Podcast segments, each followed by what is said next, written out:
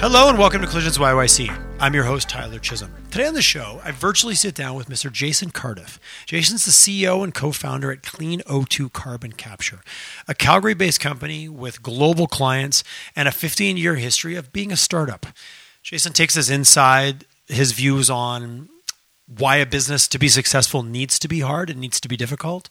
Why, as an entrepreneur and, the, and, and somebody with a core idea, you need to be really open to external inputs and what other people might have to say about your idea, even when that might not feel so good.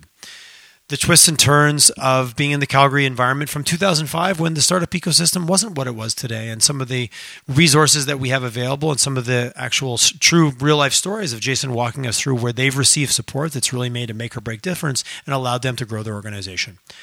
Join me for a conversation with Jason Cardiff. Hello to my friend Jason Cardiff. How are you doing, Jason? So far, so good. Excellent. How is your? Uh, as we're a little bit chatting offline, how is your series of days ending in Y going? Uh, we're we're we're hard into six weeks of the COVID crisis and work from home. And how is how are you and your team? And how's how are you adjusting to this new world on your end? I think we're doing pretty well. Uh, obviously, uh, it's the, the joys of being in a startup company is that you know we were flexible before the pandemic and being able to adapt to new situations. So this is just sort of uh, similar to, to what we've already been through. So you know it's it's been interesting of of of you know how do we engage our our current partners and customers and and how do we tell a different story and how do we you know how do we adapt but uh, you know as i said we've, we've always been very flexible and that's sort of one of our our uh, I, I think that we're that we, things that we do very well so it's going well. It's going okay.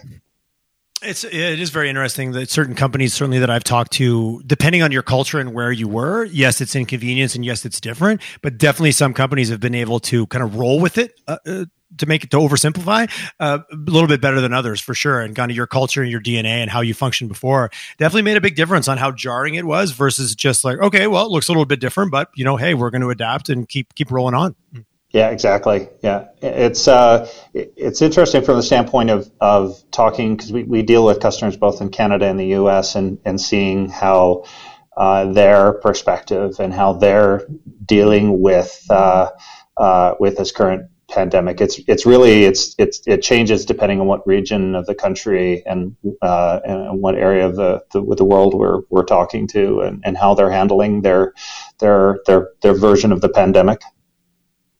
That's interesting. So what? Uh, that, yeah, that's a, that's a rabbit hole I could dive down a little bit because I'm like, hmm, now I'm curious. So yeah, can you give a few just just different perspectives? Because of course I I live in my own little bubble and see things from my own perspective. So what have you been seeing out there? Is anything that's uh, like jarringly different? Like, oh wow, I wasn't expecting you guys to be looking at it that way. That sounds interesting. Yeah, I, you know, all of it, I guess, ultimately rolls back to how they're initially or how they're being impacted by the pandemic. But you know, places in, in some of the conversations in BC, everything's just gone, you know, super quiet. Uh, with little, very little uh, uh, conversation because they've got obviously bigger fish to fry because the numbers are greater and and uh, you know they're they're they're adjusting to their new normal. Whereas in other places like in the U.S. where it's you know it's it's slowed down, but you know, there's still sort of a feeling of of of hope that this is going to blow over, you know, relatively soon, and they're, they're, you want to get things back in gear. Uh, and then you you know you're talking to people overseas in Europe uh, where you know they're they're cautious, but they're you know they're they're rolling out strategies to find ways to to conduct business in this this new normal, and uh, you know in in in uh, uh, in the Asian uh, area uh, countries that we're, we're dealing with, uh, you know, it's it's sort of looking like it's going back to business as usual. So it's it's really quite I, a, I've, a definitely hearing, I've definitely been hearing out this week that there's a lot more.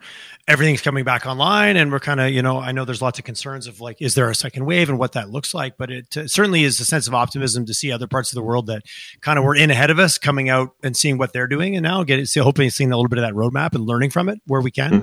Mm-hmm. mm-hmm. Yeah, exactly.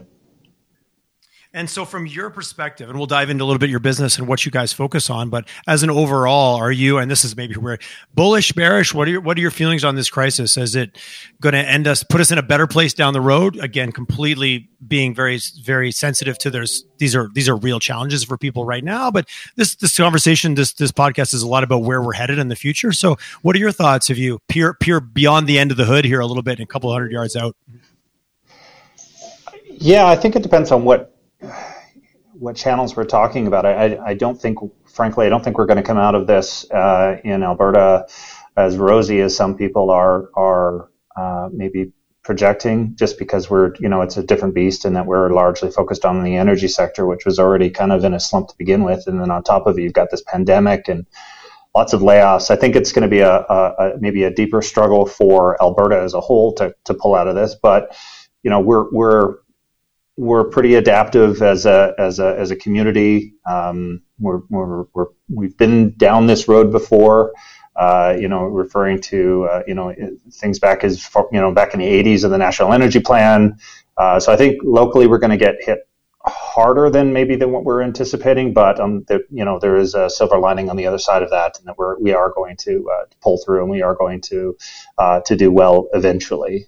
Um, as a whole, I think the the global economy is is probably going to take a a, a, a hit um, harder in other areas than than here, perhaps. But uh, uh, I, I think uh, we're certainly looking at it from the perspective as a as an opportunity for us to be able to help people, and it's kind of a a unique pers- uh, perspective that we're in that we can offer services that uh, that can actually allow our business to flourish. So I think businesses that are are able to to adapt and to still offer value to communities and to uh, to other organizations, I think will do very well. But I think it will also mean that other companies will probably uh, need to really reflect on what it is that they're actually offering as a business and, and either adapt or, or perhaps face uh, some some very uncertain times.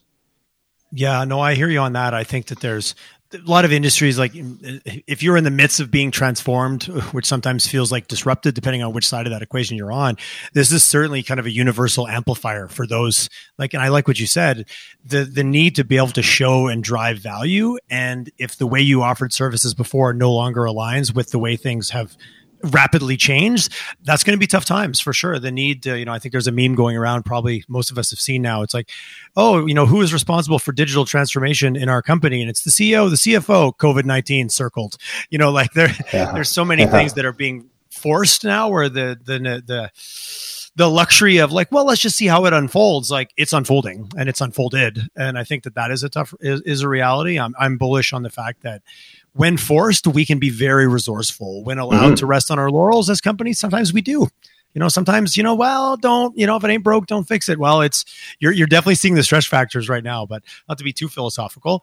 Um, we're talking about economic transformation in Calgary. It's very hard to have that conversation without talking about it on a broad on a broader scale, as as we've universally all been shown that we are all in this together globally, not just mm-hmm. Western Canada or Alberta or, or Canada for, for by mm-hmm. itself. Mm-hmm. What's your perspective on? I've talked to a few guests and they said, well, you know, we should be pretty like to your point there's a reality of we're getting hit with kind of two black eyes and maybe a broken nose at the same time because we already we already just came out of a fight the last five years but i've heard it said that well you know what we should be better positioned than if we hadn't been back on our heels for five years because the rate of change, the openness to evolving new industries, the support systems through CD, startup platform, uh, a variety of them, and I'm sure I'm leaving some out, that we actually are in a good position to come out of this the fact that we were already struggling a little bit before. I thought it was an interesting way to positively twist something that d- felt a bit negative at, at the same time. So, as a quote unquote startup, and we'll talk about that a little bit, how do you see the fact that Calgary's been pretty we've been struggling the last five years, but we've also been doing a lot of initiatives to try to get ready or to to change, to evolve. So, any thoughts on that from kind of being on that journey yourself?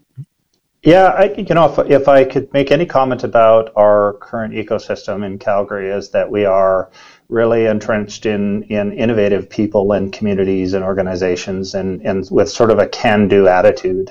Uh, and that's not new. That's that's always been the way uh, that yes. Calgary and, and Alberta has. It's it's it's a mentality. It's part of who we are. So I think um, just because we've had so many experiences with downturns in in the energy sector and other economies, that we're just we're kind of we're almost we're almost conditioned to this where it's like yeah you know what it's it's storming outside but you know we can dance in the rain we can we can keep going we can uh, we can carry on with this. It's not going to be pleasant. There's going to be a lot of hardships that we're going to have to face, but this is this isn't anything that we're not entirely unfamiliar with. So I, am very hopeful from from a standpoint of just you know we we've shown our colors before, and I have no doubt that we'll show our show our colors again.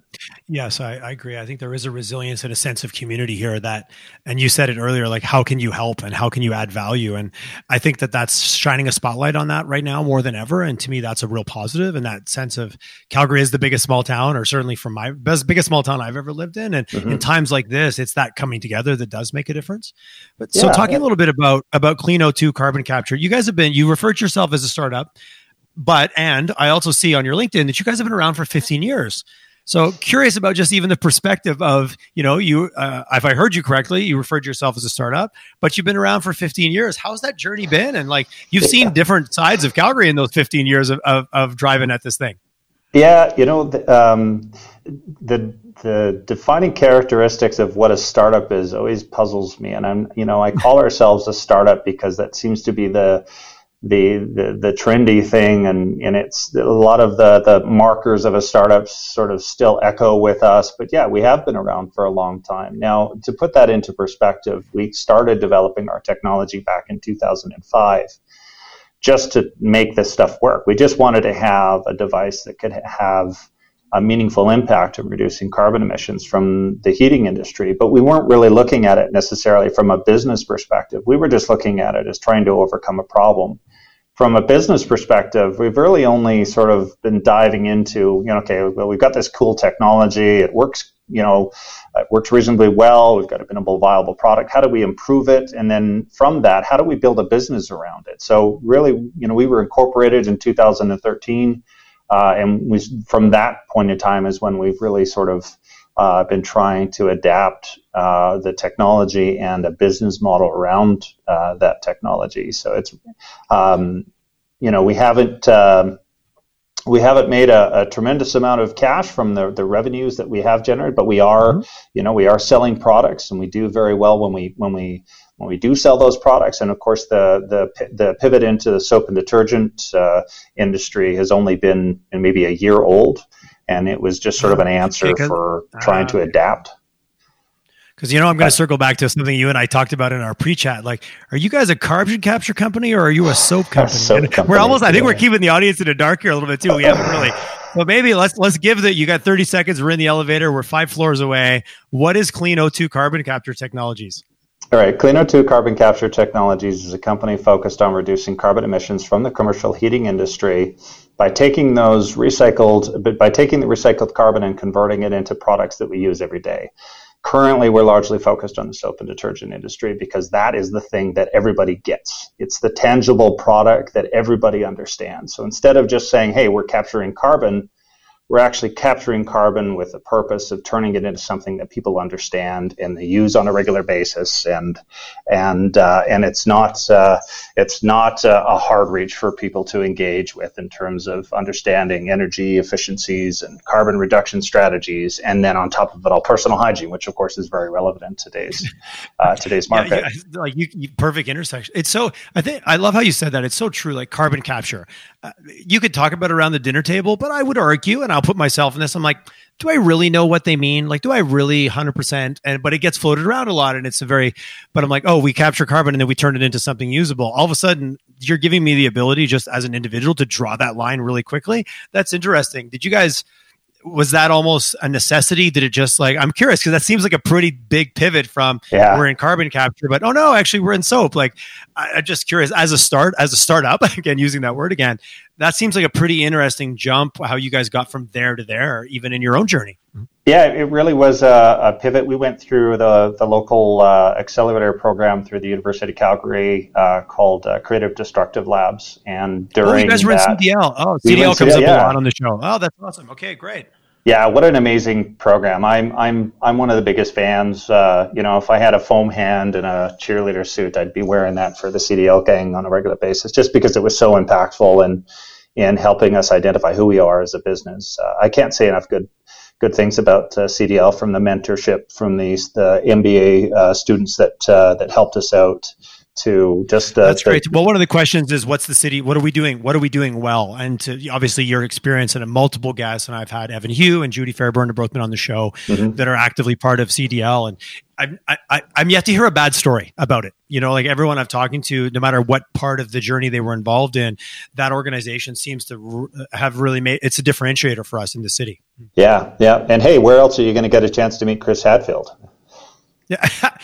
yes. The quintessence. Yeah. I'm in. Count me in. Yeah. I'll sign me up. Yeah. Oh, that's oh, so you guys you guys went through that problem. Is that was that part of was that part of the evolution to soap? it was entirely. So prior to CDL, we were really struggling with the business model. None of us had any real experience in business development. Uh, it was our first kick at the can. It was, you know, a bunch of chemistry and, and heating nerds trying to figure out how, how to make money off of this technology we had developed. And, you know, we had a good line of sight of what the market looked like, but we certainly didn't know how to translate that into a, a business model that would work. And one of the most common comments that made, that was made in the CDL program and with other, you know, investors that we had approached is, you know, if you're dealing with an arbitrage play of commodities where, you know, we just to back up, we essentially our chemi- our, our technology, we plug in a cheap chemical, uh, it converts it into a more valuable chemical, and then we pull it out. And then we initially we were just going to sell that off to industry, and that was that was going to be our play, just an arbitrage play. But it had a bunch of holes in it that our investors and mentors kept poking and saying this model doesn't work. So we really sort of had that that that inflection moment of saying, okay, well, we have two choices. We either abandon the years and years of effort we've put into this and say, well, you know, we tried and give up, or we, you know, we get creative, and that's where we sort of realize, well, look, you know, this this chemical that we're producing is a, a commonly used chemical in the soap and detergent industry. Why don't we just go out and make some soap? I mean, it's not that complicated to make. Now, I will say that I, I make it sound like making soap is not that complicated, and making making soap isn't that complicated. But making quality soap is very complicated, which is why uh, we have. Okay, I appreciate the qu- the quantifier of good of what you know what makes a good quote unquote good soap. There is a difference. And I, I can, yeah, yeah I, I, I, imagine there is. yeah, I can tell you that the soap that my wife and I made in our kitchen is not anywhere near as good as the soap uh, that uh, that uh, our white label uh, providers provide locally. Uh, All Things Jill, the apothecary, she she makes an amazing product. same with our commercial products, Ostrem Chemicals in in Edmonton. They they do a fantastic job in in providing us with with a, a, quality product. So, but it was a total pivot. It was just something that we hadn't anticipated. The irony is that our name is Clean O2. I mean when we came up with the name for the company, it was supposed to be a derivative of how do we associate carbon dioxide into a company name, a company image. So we just came up with mm-hmm. Clean O2. We didn't anticipate that actually having a, uh, something that would relate to cleaning products that we were we were going to be touting, uh, you know, years later. That's naming it uh, as, as someone who works in marketing. Naming can be one, uh, or not can be. It is one of the most challenging because two, if you've got a good name, it's already taken and you can't get it, and then and then also something that's relevant enough as you evolve. So you guys uh, a little foreshadowing there in that, uh, and and you guys had come up with the name obviously long before. Yes, yeah, it's uh, just by pure uh, pure chance that, uh, that we ended up where we're at today. Uh, to, to, I still I still can't resist the sharing this, and I think I did make this joke already when you and I were chatting. It's you and Ed Norton, Tyler Durden, and you're in the kitchen making soap. Like anyone, this has got Fight Club written all over it for me. I don't know why. I guess I'm really dating myself now. I know I made that joke to you before, but as you're talking, I'm picturing you in the kitchen in the old rundown house doing soap or whatever God forsaken thing you guys are doing in there. But that's so interesting. That the, what what a what a pivot for you guys to go. But hearing that it was the ecosystem and having those mentors and surrounding yourself with those people that helped you uh, or, or maybe forced you to look at your business through a very different lens that's that's an interesting journey i think a lot of startups uh, not even take the word startup out anyone who's evolving something that was a core idea that maybe is going to look very different down the road sometimes as as creators it's hard to get out of our own way. That's that's a very real human thing. yeah. Thing. i had to take a i mean you know you can't help but go into any accelerator program with a little bit of ego and pride. I mean this is your child. This is your you know your creation. And to have somebody you don't know you really don't know even though they have you know these this tons of business acumen and experience and and then huge portfolios. When somebody comes to you and you know pokes holes in the thing that you love and you you've poured your heart and soul into and say it's wrong and it isn't going to work you, you, get a little you have to be able to let those feelings go and that was a big challenge for me was to to look at the comments that were being made objectively and put bias and personal opinion aside and, and really dive into what it was that they were saying. And I think that was uh, that was the thing that saved us was just to be able to just listen to what to what was being said. And is that you know I was going to ask like what advice you would give, but you you kind of just gave it. Uh, I'm thinking about the amount of like we got a we got a city full of really smart people, and I've talked we to do. a lot of individuals where they you know talking to Danielle Torrey over at Startup, and she's like sometimes these people come in and they've been in their basement for so long and didn't want to share the idea and wanted to protect it or hide it or or make it make it perfect. And you know she was like, bring us your napkins, bring us your back of the envelope, like get it out and take it for a walk and like be open to the experience. But you're right, the second ego and you know my precious you know, I'm picturing Gollum and uh, Lord of the Rings starts to get into play. Like it's it's hard to grow from that place, as we know what happened to Gollum at the end. But uh, yeah. so we we worked Fight Club, we worked Lord of the Rings into this into this podcast so far. No, hey, you can't really have a good conversation without a Lord of the Rings reference. That's I think it's, man- my it's, wife, it's mandatory. My wife would be proud. Yeah, absolutely. but you know, I guess is is there is there a sweeping advice that you would give of you know we're, we're always on the journey, but sounds like what you guys went through, like you'd invested a lot of time and energy before you brought in some people to quote unquote, uh, you know, help you slash beat up your idea. yeah, I mean, really, that I think, as I mentioned earlier, it's all about being flexible and, and open to input. You know, be be be willing to have somebody tell you your idea sucks, but you know, be also willing to to take the advice of you know how to change it. If it's just somebody coming in, they're just you know raining on your parade and they're not providing you with any insight of how to alter it. Well, you know take that with a grain of salt but if they're telling you it sucks or they're telling you that you need to to make some changes and here's how they think it could play out well you know take that into account because that's that's probably you know that there's probably some real value in, in just listening and remaining flexible to to to new ideas and and adapting yeah, being crit- criticizing without substance is, is like to be honest, it's it's pretty easy. I think there's lots, there's a million quotes out there about sure. that versus what yep. it takes to actually create. So when you think about your own journey, and it, which sounds like it's it's gone through the twists and turns, you've definitely put in the time. When you think about Calgary as a city that was going through economic transformation, and now more than ever that that reality is is upon us with like very little room to hide, I guess. Uh, what do you what have you seen in the ecosystem of things we're doing really well, or things that that are setting us up for success? And also, let's be let's be transparent. The show is about being real. Or have you seen any things that you're like, okay, guys, like we got to get out of our own way, especially, you know, I don't want to put the filter of everything being COVID and crisis, but especially now, that mindset or those hoops or that red tape, like that's got to go. So, anything if you were going to kind of rewrite a little bit of the game plan, where's what do we keep and what do we leave behind? Yeah, the, you know, the industry for uh, for early stage companies has really changed since we, you know, t- took a kick at this in 2005.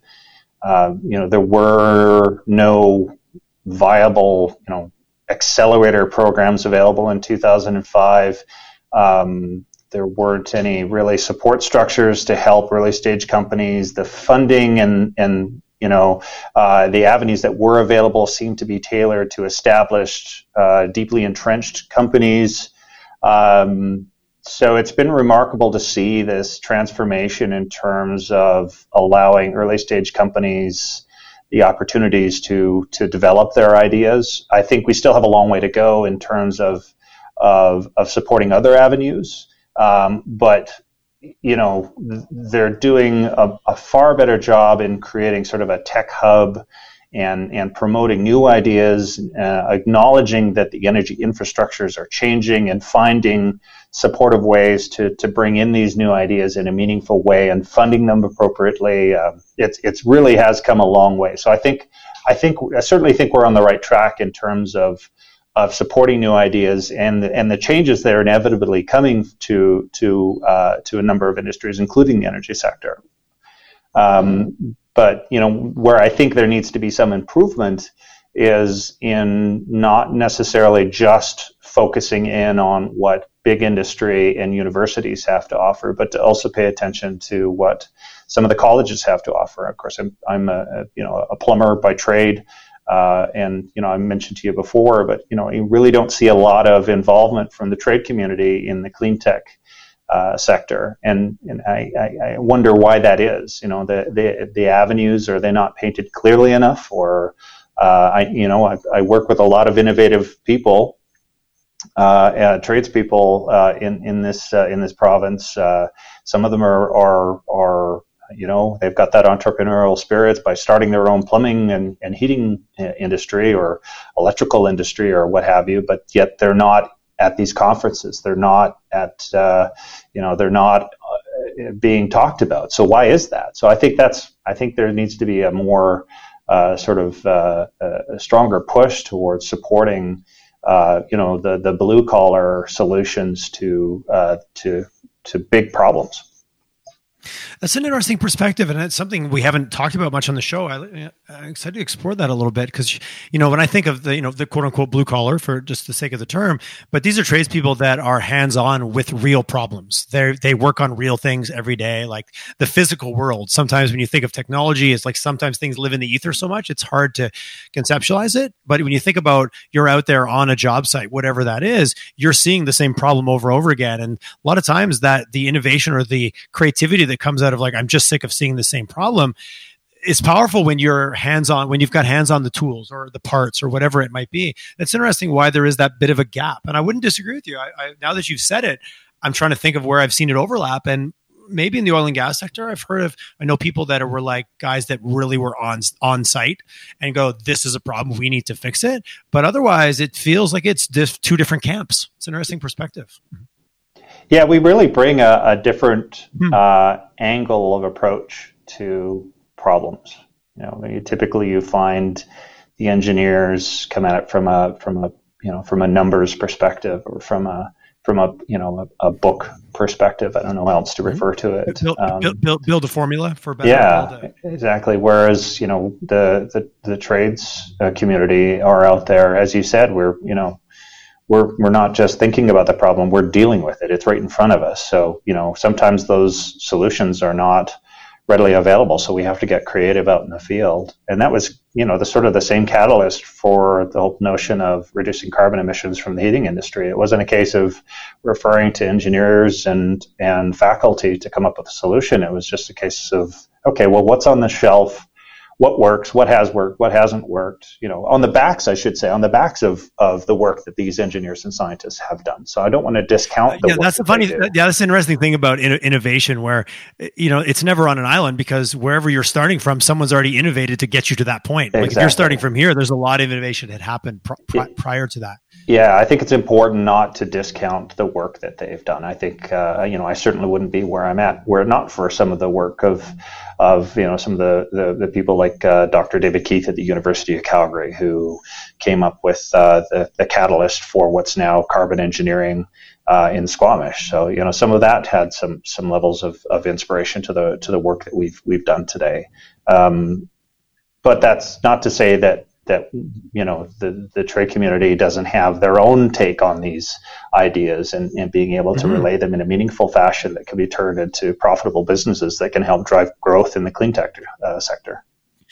Which is the opportunity right? And that's even why we called the show collisions. The whole point is colliding different groups that don't normally talk or don't necessarily come together.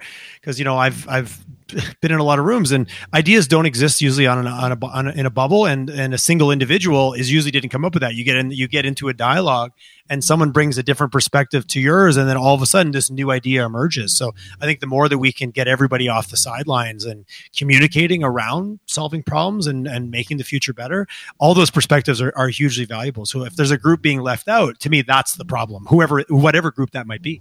Yeah. Yeah i agree uh, interesting. So I've had some conversations with a few guests. And I'm curious from your perspective, and I've heard that you know the government uh, the, does a really good job of helping fundraise or, or provide support. I'm careful with the words I'm using here. Provide support in the innovative R and D phase.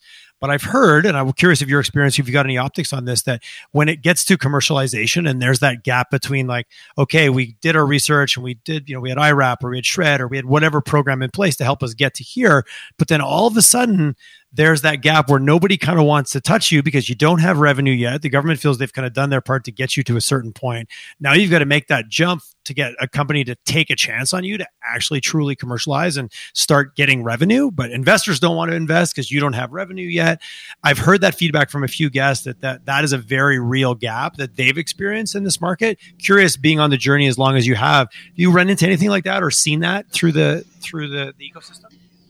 Yeah, you know, um, coming at it from our our, I, I, think the avenues for funding are more suited for students from universities to, to get access to, to some of those funding strategies. Uh, it's more challenging to come at it from uh, from you know from a you know a grassroots sort of approach. But that's not to say that those opportunities aren't there. We have had significant help from Alberta Innovates in the past who have been very uh, influential in, in providing us with financial support for things like our patent that we have or some of the market research that we've done or um, uh, our CSA UL listing on our products. So they've been they've been tremendously helpful, um, whether it's the uh, the the federal uh, SR&ED credit um, or mm-hmm. the provincial SR&ED credit. Well, of course, that's gone now, but um, it, when it was there, it yes, that was going to be my next question. So, any comments on that being removed? Because I, have had some guests that that yeah, that's okay. Yeah. that seems to be the universal uh, yeah. theme around that. What the what the heck was that all about? Yeah, and same with Alberta Investor Tax Credit. That was another one that we got hit. We lost we lost investment because of that. Like we had just you know we had investors. Oh wow! So you guys had a direct, tangible like we yeah. had this this happened, we lost it. Oh, yeah, we lost it because of that. And I just I can't you know like like mm-hmm. at least let us play through because we'd already been approved for funding. Let this play round through. play through, and then you know next year. But I had to go back to investors and say, you know, hey, thanks for your cash. I really appreciate it. And remember that uh, credit I offered you? Yeah, I'm sorry, I can't I can't do that now. So you can imagine what that conversation. It was a pretty uncomfortable conversation. Oh wow, wow. So. Um, so that um, that feeds exactly kind of right into that that that no man's land of that of what gets you from here to actually getting it out and you and and helping bridge that gap and those uh, that's uh, that's that's that makes me sad to hear that because it just seems so unnecessary. If we're we're, we're saying we're, we're, we value this, but then we're doing things that actually hurt it. That yeah, uh, I, Don't, I don't. That, that's. Well, I mean, and it was funny too because I I, I remember uh, uh, both Jason Kenney and Andrew Scheer actually uh, on their Twitter uh, media uh, broadcasts uh, talk about Clean O2 and this innovative company that was converting carbon emissions into into useful products like soaps and detergents. But then they go around and they turn turn these two funding strategies that we were relying on and, and cancel them. It was like, oh, you know, you're sending me mixed ses- uh, messages here, guys. Like, are, are you yeah, that feels like right hand and left hand, right hand, left hand aren't talking. yeah, yeah, yeah, exactly. So that was kind of a, uh, but you know, once no, again, you hear things, you hear things like that. Those have those have long reaching negative impacts on our on this eco on that that evolution and that change that we say is really important. But when you hear about something like that, that kind of goes, well, if it was important, then why you take why you taking out some of the things that are actually helping like prop it up? Yeah, yeah, exactly. Yeah, it was. Uh, once again, it comes back to the fact that we're very adaptive, and it isn't the first time we've had a door slammed in our face. Been told no, or told that you know we can't uh, we can't do thing. Um, but uh, you know, we um, we just learn to adapt and, and move past that.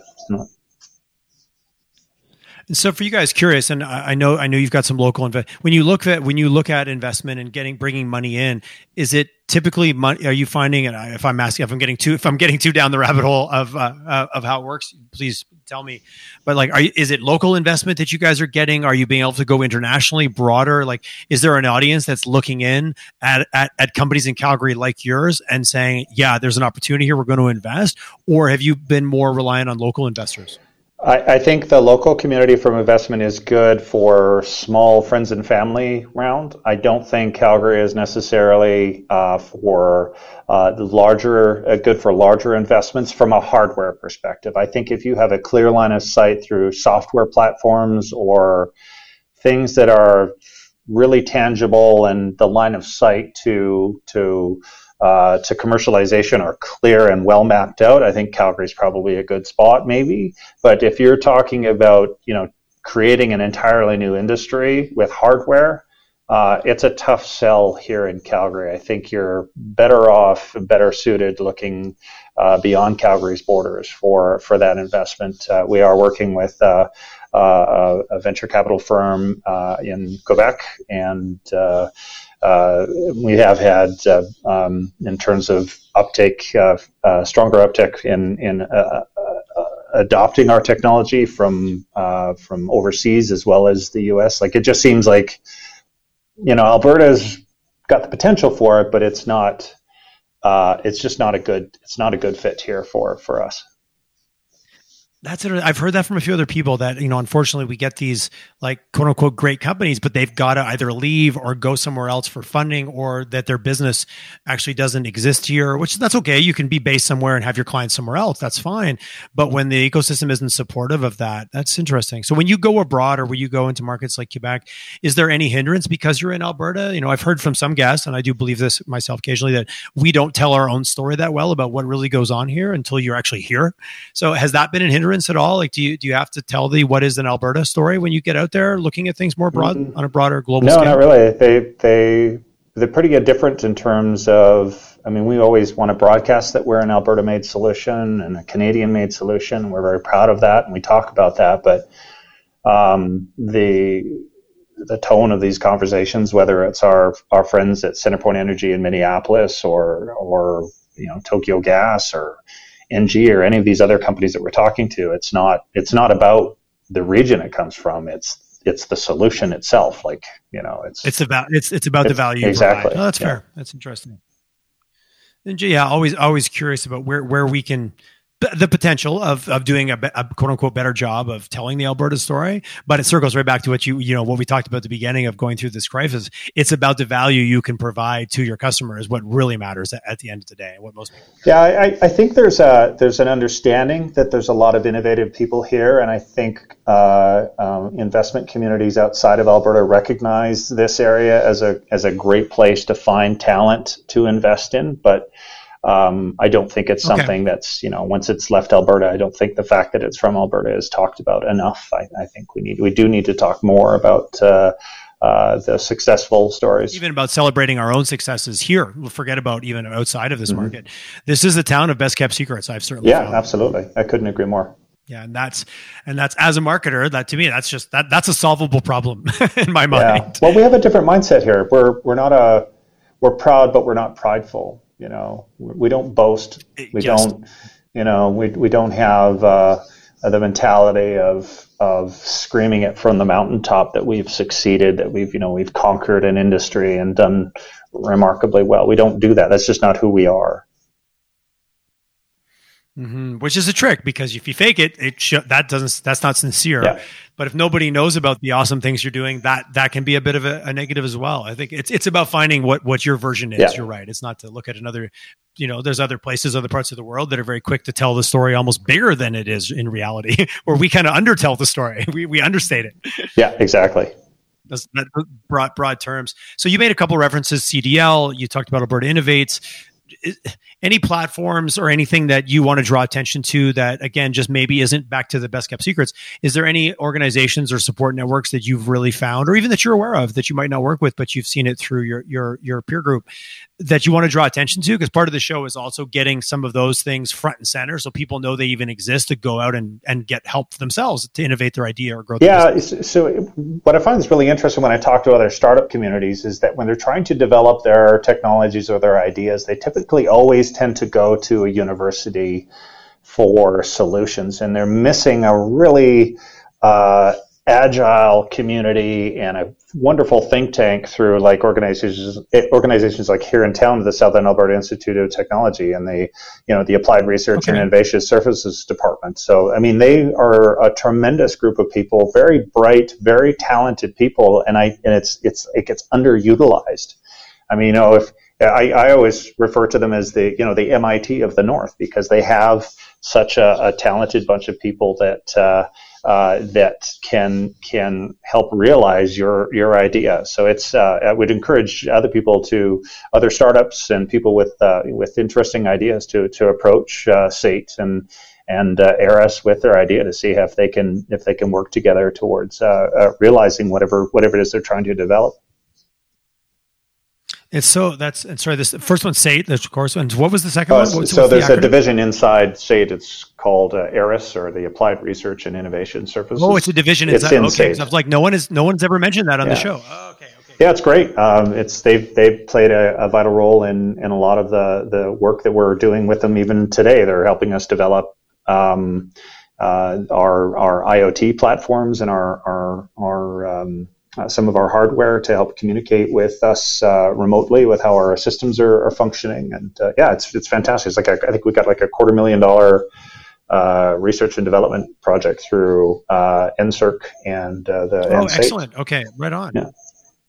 Is IoT a big portion of what you guys do? It's just something that's only got on my radar in the last kind of year, the whole concept in general, and just how fast and rapidly that that sector. I had Brenda Beckendorf on uh, a f- a little while ago chatting about it, but the whole the whole IoT space. There's just something about it, and I just found it very interesting. Is that a big big portion or a component of what you guys do It has do? become so. Yeah, it's it's necessary for us to be able to know the health of our systems remotely. Obviously, we can't. We, we you know we want to reduce our costs, so we don't want to have a technician parked, you know, at our equipment 24 Yes, hours a day. Doesn't make sense. Yeah, right? so to to allow us to monitor things like how much carbon it's capturing, how much uh, chemical it's producing, and and what you know what is the equipment that we're attaching to? What is it doing? Is your hot water tank functioning properly? Well, now we can you know now we can dial into that and say, well, you know.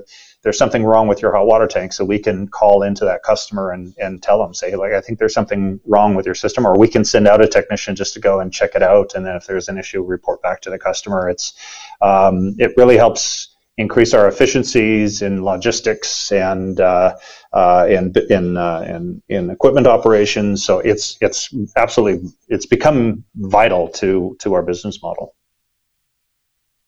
And is it? Am I right to like? It seems like it's a very rapid growing. There seems like there's a lot of activity, a lot of things going on in Alberta around the IoT space. Yeah, it really is. There's a lot of really cool startups out there that are developing novel novel platforms, IoT platforms. Uh, and of course, all of it is supported by you know TELUS has been doing a remarkable job and uh, helping us with uh, with uh, getting access to that uh, uh, IoT platform, uh, uh, broadband um, uh, uh, platform for uh, for our technology and. Um, yeah, it's it's certainly once again, if you look back to where we started in 2005 compared to now, it's a completely different Right, yeah.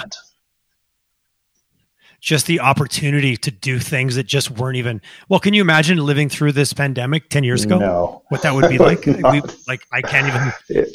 Like you and I right now doing a podcast online. Like it's as close to sitting in the room as you can Yeah. get. Really, sitting in the yeah, same room. exactly. Didn't didn't exist. There's so many things in just such a short period of time didn't exist 10 years ago. Yeah, they just weren't even, you know, can you imagine, you know, imagine if we will, you know, there's always that, that, the cool concept of, you know, the end of history phenomena, which I find interesting, you know, so, you know, how much you think things are going to change in the next 10 years? Well, you know, you know, it, it's, we've kind of arrived, you know, that it's oversimplified versus, you know, how much has it changed the last 10 years? And it almost blows your mind if you process Mm-hmm. it. Can you imagine 10 years from now with the pace of change? It's, it's pretty exciting. It's kind of overwhelming with not even knowing what's around. On so many levels, on so many levels, whether we're talking transportation, whether we're talking the energy sector, whether we're talking communications, aerospace.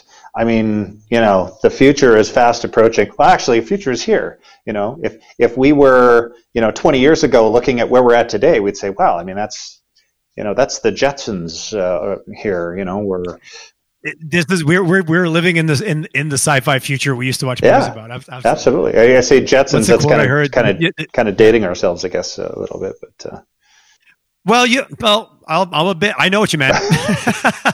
if anyone is curious, please Google it. Uh, there'll be lots of little clips. You'll get Yeah, it real quick. yeah. Did I hear? It's, I think it's an old quote, but the the future's already arrived. It's just not that. It's just not evenly distributed. uh, like in terms of the pockets and and that I've had some recent guests on just talking about the evolution of robotics, the evolution of AI, and how that's going to disrupt the workforce, and how we need to get ready for that, and then cryptocurrency and how that you know has has so many efficiencies and value value elements baked into it. How can it not eventually evolve to be a go-to way of transacting between organizations? And it's so interesting when you start like getting it's it's all happening, but it's easy to because it's all in the it's slowly and then it's all of a sudden. It's typically what happens with with innovation and, and evolution of things. yeah, absolutely. So Yeah. on that on that note, as we talk about a bunch of different industries, I always love to ask this question. Like, it's so many different answers around it. If you were going to take two industries that you know we're we're we're on the chessboard and we're going to collide these two industries together because they could learn from each other and maybe they don't connect or don't see that. Is there anything that would come to mind from you? And you did mention the blue collar versus white collar, some things like that. But is there any wholesale industries you're like, man, if they could start talking, the things they could learn from each other, wow, that would create some change. Anything come to I mind? am, I'm, I'm all about the heating industry, and you know, if you look at the heating industry as a whole, it's it's really outdated. You know, um, that there hasn't really been a lot of major advances in terms of how we derive our heat for our buildings. So, you know, if okay. if you know the scientific community could get together with the heating industry and they could really double down their efforts in terms of of how we generate heat for our homes to keep us comfortable and warm and safe uh, I think that would be really remarkable. I mean, it's a wonderful space to play in just because it's it's all low hanging fruit because it's all you need to do is walk into any mechanic. It's it's it's it's so it's so real, right? It's so pra- it's so applicable yeah. and practical. Yeah, it's a it's a it really is a marvelous. I'm I'm grateful that I happened to stumble into this industry, uh, you know, back uh, 20 years ago, and and just seeing all of these things that are so outdated. Um, yeah, it's just I, I, when you made the comment earlier that yeah. You made the comment earlier about you know efficiency. It's like in so many so much opportunity for us to quote unquote get better at the things we do. It's not even necessarily needs a wholesale change, but how do we get how do we get the inefficiencies and the unclean burning furnace or the half half working hot water tank, like all those things you mentioned. How do we just get them up to a standard where they're even working to the best of their ability? Would be a leap forward in a lot of cases just unto yeah. itself. Well, I, you know, uh, twenty five percent of the uh, carbon emissions in this country come from the heating industry. It's, you know, it's, Oh, interesting. That's a bit. That's yeah, a real number. But we don't. We don't really talk about that, right? We talk about transportation. We talk about electric cars, and you know, we talk about you know mm-hmm. uh, fusion, and and we talk about PV, and you know, um, it's it's sexier. Yeah, it totally it's is, sexier, right? but nobody nobody pays attention to that that little room in your house that plays such a vital role, right? You know, you, you don't really care about your furnace until it doesn't work anymore. And, and you know it's minus 30 outside and now oh, it's the most important yeah. part of your house right but we don't talk about it enough you have my undivided exactly. attention it's funny. I was very fortunate about six years ago, six and a half years ago. Uh, my wife and I were buying a home, and we were shopping around, and we ended up finding a home that we that we that we that we really liked.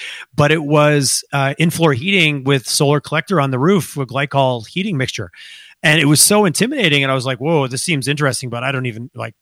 I'm not sure about this. It's so different than what I was used to. The forced air, mm-hmm. you know, the basic kind of setup. So, and it was had the home inspector come and kind of walk me through and kind of like de, like de-feared it for me by explaining it to me of going, listen, it's different, but it's not. This is not scary. It's just not what yeah. you're used to. I wouldn't I wouldn't live in a different home. Like my heating bill, it costs nothing because someone had the foresight when they built it. I've got a home, led the builder and got to know him and kind of understood and felt some confidence in how they did it. But they kind of stepped outside of the norm to do something that was different. And my house is twice as big, but it cost me half as much as it did to heat my last house because it's just more right. efficient. It's and it's an ICF home, so there's a bunch of factors. But someone had to be brave enough to go, you know what, we're just going to think of this problem and not just throw in a furnace like we always do and do it differently.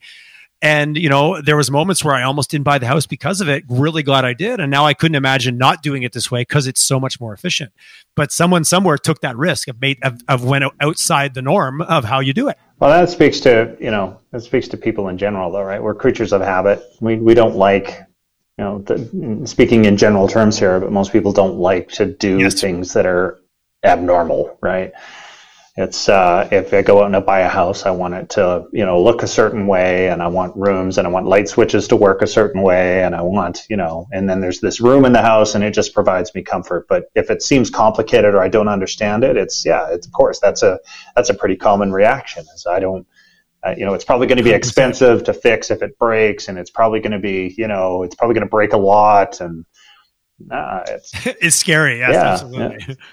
But when you think of you think of the pace of change and the rate of change we're in now, and just the whole, you know, what makes. Uh, I'm sure you've read "Who Moved My Cheese" somewhere along the way about just the. If, since we're referencing old, uh, you know, yeah. I think I, when I first got into corporate world, someone gave me that that book, Ken Blanchard, "Who Moved My Cheese." But it's about change and our fear of change, and you know, right now we're thrust into an environment where change is happening to us, whether we like it or not does that make us more comfortable with it? I don't know. It's still, you think about what we've got to do in Calgary and how we literally, quote unquote, need to look at almost every single thing differently. it, it is you know, it's easy to say in passing in a podcast. I do appreciate there's a lot of things that like have to come together to, you know, de-risk it enough for people to to try it and step out of their comfort zone, which right now has kind of been flipped on its head anyway. So that's maybe where that that opportunity that if it's already been created and we're already uncomfortable, well, let's lean in a little bit and see what we can do. Yeah, yeah. Without getting too philosophical, but I think I'm too. Yeah, we're, we're that. Yeah, the ship has sailed yeah, it's Friday. It's sunny out. It's beautiful. Um, geez, I appreciate all your perspectives and, and your share of someone who's been on the journey and you know uh, still a, a, startup and like I love startup as a mindset more than more than anything else is kind of what what I, what I heard. But uh, what's how would people reach out to you? How do I buy your soap? Let's start. Let's start with job number one. I get soap. I understand it. I think it's cool what you're doing. How would I get my hands on it? And then, of course, how would people get in touch with you? Because I always encourage you know, reach out. You know, when you hear someone doing something different, don't sit back and wonder. Call them up. Calgary's great at people will answer the phone and they will yeah. call you back. We got a yeah, great city. I, uh, I'm, I'm, I'm very proud of the fact that we're all very approachable and we like talking to people about carbon capture and energy savings and soap and all sorts of things. So yeah, absolutely. Yeah, I like that. It's it's weird. I never thought that that would ever be part of my narrative, but here I am. I I, I quite enjoy. Uh, uh, a good bar of soap. There is a remarkable difference between, you know, the crappy cheap stuff that you buy off the shelf at uh, your big box stores versus the boutique stuff that uh, uh, that uh, a good soaper can make. There is there is a difference. There really is a difference. So it's uh, it's it's fun to talk about that. Do you have it? Do you have a YouTube channel about about, about you trying on different bars of soap? Like I didn't go look, but I, I you know like, that's a great idea. Like you could there's a content marketing play There's here. totally an sure. opportunity there. Yeah, I'm. You know, um, I probably would do it with. Uh, what what what is a good soap? Because we we kind of it looks like a commodity, but it sounds like it's not yeah, at all. No, absolutely. I think that's a that's a great idea. Um, yeah, we do, we do have a YouTube channel, but we generally talk more about heating than. Uh, uh, than we do about soap, but maybe that's something we should uh, spend more time talking about because it is such an important part of, of who we are now. Um, uh, so, I mean, if you're interested yes. in our soaps, you can. Uh, Amory Supplies uh, does carry our liquid uh, uh, hand soap. Uh, you buy it all across the country, but here in town, it's the Amory Supply just off the Blackfoot Trail in the south. And then we also have our e-commerce channels. So you've got our bars of soap. We have free. Uh, free delivery of our, our bar soaps for, for Calgary and surrounding area. So I do curbside delivery where I'll deliver it myself, or one of our team members will bring it to you. Oh, excellent! Okay, and where and where do I just go to your cleano2.ca? To find that? Yeah. Excellent. I'm I'm going to be making a pit stop here right after I get off my get off get off. Yeah, yeah. Can, well, Jason, I I really I, I really I'm I'm just I'm just embracing this this you know listening to your journey of you know we were this and then we had some very hard conversations with some really smart people and we listened and we believed them and now we yeah. do this and there's so many lessons inside a journey like that like whatever that is for us. What what are we what are we tuning out because it's uncomfortable or what are we what are we what should we be listening to because it is uncomfortable? And I think there's a there's a big lesson in there as we all run headlong into this the new future, which is kind of hard to imagine right now because we've never been here. But it's probably going to be different than we were used to, and it's going to be uncomfortable from time to time. And it needs to be. You know, we always talk about how we help. what what can we do to remove the barriers for startups to make it easier for them. And I, I agree, there's some barriers maybe that, that need to be lifted in terms of getting access to revenue and, and to supportive structures that help ideas grow. But it, it still needs to be difficult. I don't think we should ever take that away. I think that's a, that's an important yep. part of a growth of a, of a business or idea is that it needs to face adversity often in order to make it resilient enough to move forward into oh, the future. Well, well, well, well, well said, sir. I'm gonna, I'm gonna let you. I'm gonna leave it on that note. I think that was very powerful. You're absolutely right. It's, Great. We, we, we, we search for, we search for comfort, but that's not what defines no, us, isn't. right? It really isn't. Well, Jason, thanks so much for your time today. I really appreciated your candor and just being honest about your, your own experiences and like from a business perspective, but also personal because we are we are still humans having these business experiences, and oftentimes it's like getting out of your own way. And I heard that loud and clear from you guys today. So kudos on the good work you're doing, and I look forward. I'm going to be placing an order for some soap here within the next few minutes. Great, yeah, good. Thanks, uh, thanks for chatting.